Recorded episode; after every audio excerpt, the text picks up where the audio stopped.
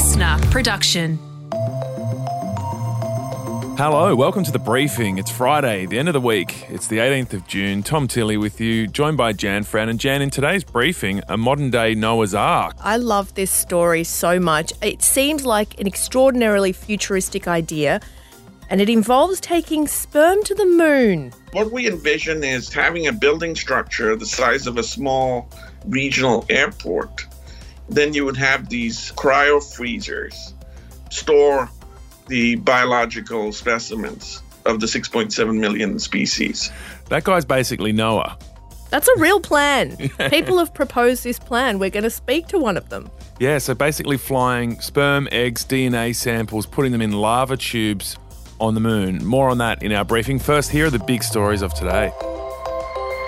All right, well, it's another big setback for Australia's vaccine rollout. Today, the federal health authorities have now recommended that no one under the age of 60 should get the AstraZeneca vaccine. This was after more cases of the rare blood clotting syndrome were reported. Be alert, but, but don't be alarmed uh, about this. It is still an extremely rare event and mostly not a serious one. That's the Chief Health Officer, Paul Kelly, speaking there. The government's now recommending people aged between 50 and 59 get the Pfizer jab instead. Yeah, so up until yesterday, authorities had been saying that the AstraZeneca jab was safe for anyone over 50, but the change in advice comes after seven cases of blood clotting were reported in people aged 50 to 59 in the last week. And that comes after the news of a second death. There was a 52 year old woman who died, uh, likely linked to having the AstraZeneca vaccine. She died of the rare blood clotting condition, TTS. And of course, there was the first death linked to the AstraZeneca vaccine, a 48 year old woman in April. Yeah, now the AstraZeneca um, vaccine is so far the only COVID vaccine that we make locally here in Australia. It was intended to be, you know, the workhorse, so to speak, of Australia's vaccine rollout.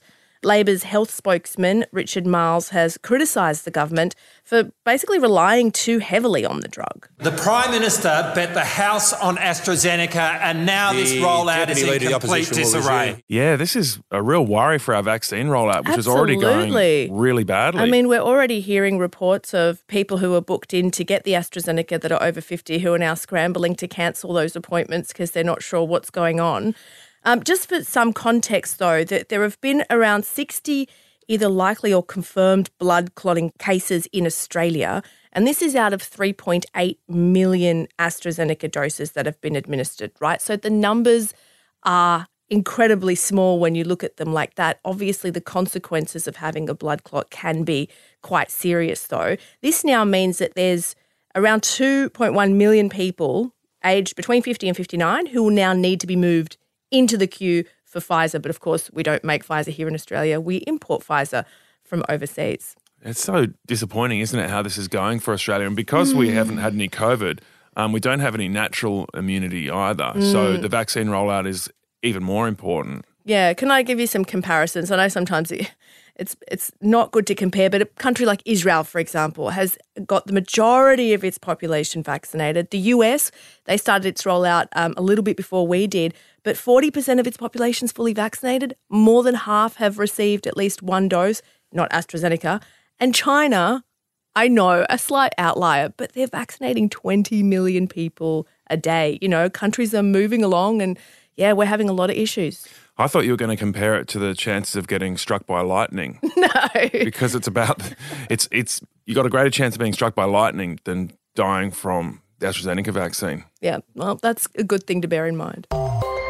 Police are investigating whether the man at the centre of Sydney's latest COVID outbreak followed proper precautions in his job as a driver for international aircrew. Being slack about what the health authorities ask you to do is just inexcusable. That's Brad Hazzard, the New South Wales Health Minister. The man at the centre of this cluster, which is only three cases so far, um, he wasn't vaccinated, and police are investigating whether he was wearing a mask while he was doing his driving job and also whether he'd been taking the daily required COVID tests. Yeah, New South Wales Premier Gladys Berejiklian um, has also said that people working in the quarantine system who are employed by the New South Wales government are vaccinated. However, there is no rule for subcontractors to get the jab, and this particular driver was a subcontractor. We've vaccinated all those who are permanent employees who've been in the system a while, but every day there are new people, uh, subcontractors of subcontractors coming into the system. So this cluster in Sydney's eastern suburbs has grown to three. The man passed it on to his partner, and the latest case is a woman at a local cafe. Yeah, so while that's the story in New South Wales, Victorians are today waking up to less restrictions. The 25 kilometre rule is gone. You can travel to the regions. Um, gyms are back up and running. Masks are no longer required outdoors. If you are heading to the snow, though, you will um, have to get a test within 72 hours of your trip, a negative result, obviously. Um, the Chief Health Officer, Brett Sutton, says that infections on the mountain could mm. be a super spreading event and they do not want that. Yeah, there were some wild scenes in Austria at the start of the pandemic where um, people were in these small bars up in the mountains and then they all got on planes and took COVID back to something like 20, 30 countries. Yeah. No, keep COVID off the mountain, thanks. Well, Australia's unemployment rate has fallen back to where it was before the beginning of the pandemic as the government raises concerns about a skills shortage. We're just going to have to skill up our people as, as best as we can and encourage them to take up those job opportunities where they are. That's the Treasurer, Josh Frydenberg. So the jobless rate uh, has gone down 0.4% to 5.1%, which is a really low number, same level as December 2019. Yeah, recruiters and economists say that the lack of foreign workers who've traditionally filled many of the roles has contributed to the drive in job creation. Um, they also say that the trends in the latest figures are putting more power into the hands of workers. Mm, yeah, so people have been concerned that wages haven't gone up in ages. So now that the labour market tightens, this is how wages go up. But we also hear the concerns about a skills shortage. Basically, can't get the people we need to do the jobs. So yeah, yeah. Well, the um, the government has negotiated a new farm work visa scheme. This is to bring Southeast Asian migrants to Australia to fill some of the jobs that are required, and they've promised to keep spending in the economy until the unemployment rate has fallen below five percent. And a big decision from tennis veteran Rafael Nadal after a disappointing loss in the French Open semi final to Djokovic, he's pulled out of Wimbledon and the Tokyo Olympics. So, for a guy who's 35, who people have been watching very closely, him and Federer have stayed right at the top until very late in their careers. This is a very interesting decision from him. Yeah, well, you know, he said he was listening to his body and that he hasn't had time to recover due to the two week turnaround between the French Open in Paris and Wimbledon in London he's taken that time out to look after himself. Maybe he'll be mm. back. Yeah, playing a long game. When's he going to come back though? Um, he hasn't said if he's playing um, the U.S. Open in August. So hopefully it's not the last we'll see of Rafael Nadal. Nah, he's going to be around forever. All right, in just a moment, we'll go on to the moon.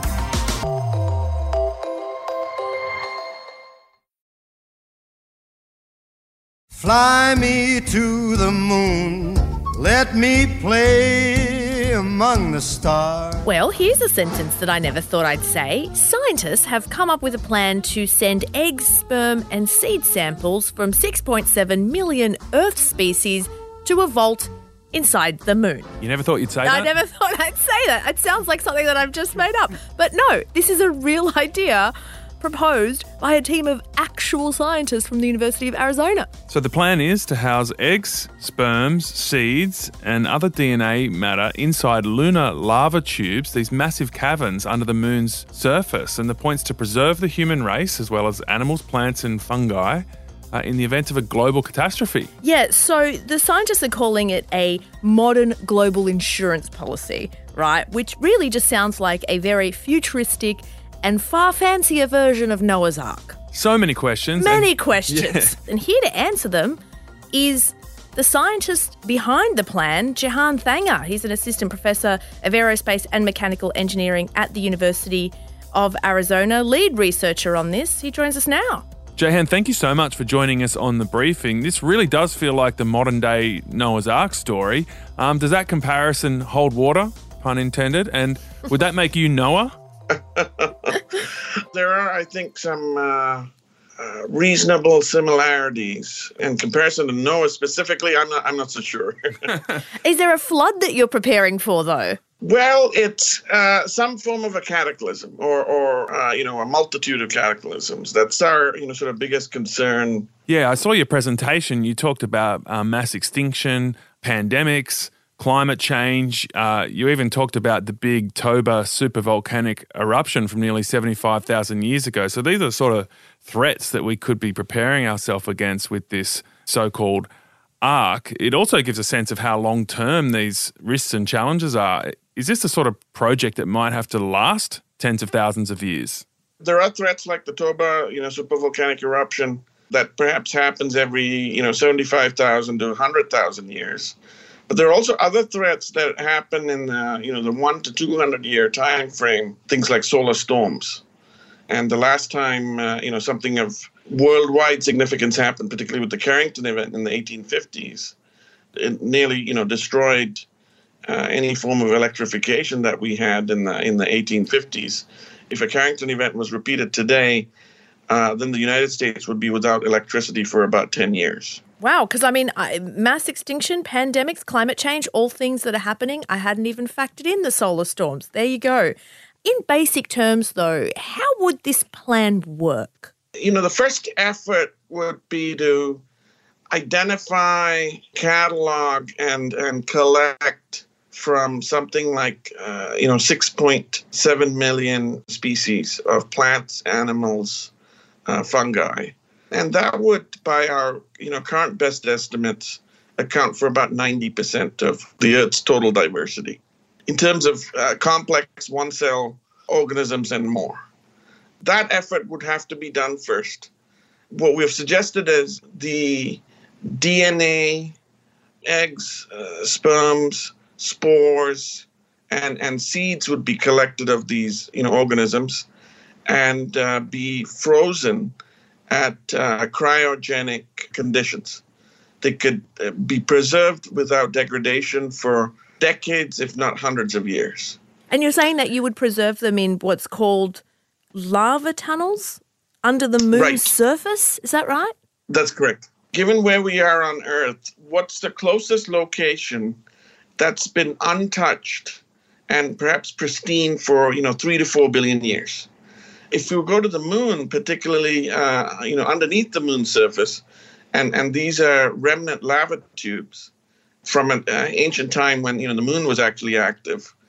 These lava tubes are thought to be in pristine condition for at least the last three to four billion years, and and the moon is not active anymore, and these lava tubes are, are you know somewhat of a shelter from any kind of cataclysms that could indirectly happen to the moon. The other factor is that, is that these uh, lava tubes are not so far away. You know, we can get to the moon within about four to five days uh, with the best of our technology. And so putting all of those factors in there, storing them in this, you know, lava tube would be relatively safe for, uh, you know, long extended periods in which, uh, you know, some kind of earthly cataclysm happens. So, what are you going to store them in? What will the, the vault look like? And, and how will you bury it in these lava tubes? So, uh, these lava tubes are, are somewhat similar to the ones here on Earth, but maybe larger in scale. You would have to go through a series of exploration missions to first get inside them for the first time, map them, and so on. But what we envision is having a building structure the size of a small regional airport then you would have these cryo freezers store the biological specimens of, of the 6.7 million species. The underground lava tubes on the moon are a bit colder, so they're already um, at minus 25 degrees centigrade, constant temperature, compared to the surface of the moon, which is um, a lot different, a lot more challenging to deal with. Inside the lava tubes, the temperatures are constant and you know somewhat cold, but we would need them to be colder to maintain these uh, biological specimens. Wow, so it's a huge piece of infrastructure you want to build on the moon. Um, let's shoot forward. What if this doomsday scenario happens? How do you then get to the moon and turn all these samples back into living species? The first thing, of course, and the most important is just to be able to save them. It's just like having a safe cloud backup in case of having your precious data locally, in case of any kind of accidents, that kind of stuff. The secondary factor is then being able to restore, and the restoration process isn't quite short or maybe even straightforward. What we could envision there is you need to have a you know a support a logistics base on the moon that could deliver the you know the biological specimens back in some kind of a restore phase. But I could see this analogous, for example, to let's just say a new island that forms out of volcanic eruption. You know, the first thing is after that cataclysm, it, it would be you know sort of cooled off and you know ready to support life, but not necessarily complex life at first. And so part of that process would be to restore uh, you know simple organisms first allow for the simple organisms to thrive, and then you start reintroducing more complex organisms. In other words, we're going to have to rebuild the ecosystem from scratch, from bottom up. Yowie. It's wild, isn't It's- it? I mean, this sounds like a super futuristic plan. My brain is not really even comprehending all of it. Can you just tell us, because this is just an idea at this point, right? Like you submitted it in a paper a few weeks ago. What's the timeline that you envision for something like this? You know, the component technologies for all of this could be ready within about 30 years. A multitude of advancements are going to be coming together to make this possible. Maybe we can't, you know, save all 6.7 million species within maybe the next 10 years, but what we can also do is serve as a secondary backup to, you know, the world's food supply, particularly critical seeds, critical plants, just like the, the ones on Earth. But the ones on Earth, particularly the one uh, in Svalbard in Norway, is under threat of climate change. What we sort of envision is scaling this up in complexity. We could start with simple organisms, particularly seeds and plants, critical for our food supply, store them first. Such a process could help us, you know, sort of rehearse, get ready for, you know, something even more disastrous in that respect. But going towards the six, uh, you know, the 6.7 million species, going towards, you know, this ability to reintroduce life if there was, you know, major cataclysm, we're depending on, uh, you know, the cost of rocket launches significantly reducing, of course, and certainly uh, some aspects of robotics technology also advancing, particularly being able to deal with very cold or cryo conditions. So, what's been the reaction from people in the science and space communities in the US? Because you, you work at this lab at the University of Arizona, but you know some of your programs are co-sponsored by NASA. Um, you're part of that bigger, broader community. So, what are they thinking of this idea? So far from the scientific community, we've heard very positive things. I think many do understand. You know, this is this is sort of a longer term goal. Yes. One of the other things that we've also sort of aligned this to and, and said is this could also be part of uh, you know the building block that we need to advance towards humanity being a multi-planetary species. If we're very serious about colonization and getting off of Earth, we couldn't just think of ourselves just as humans, you know, just suddenly going off and placing ourselves on the moon or Mars. We need to carry an entire ecosystem with us, a support ecosystem.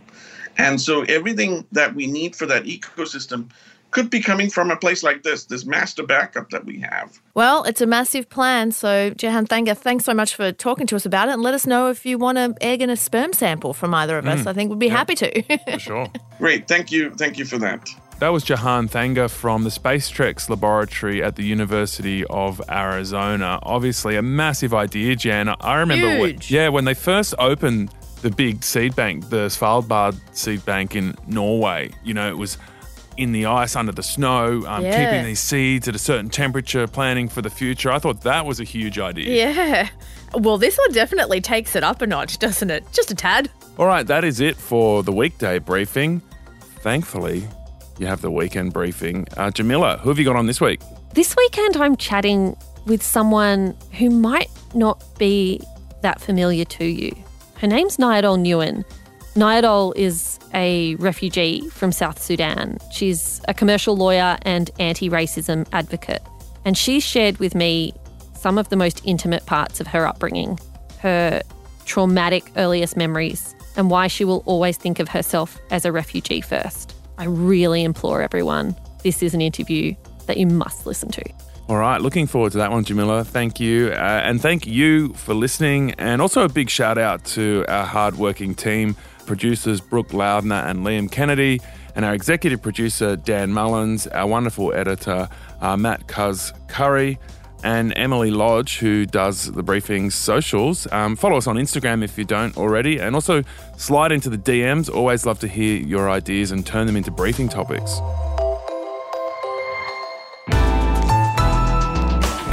Listener.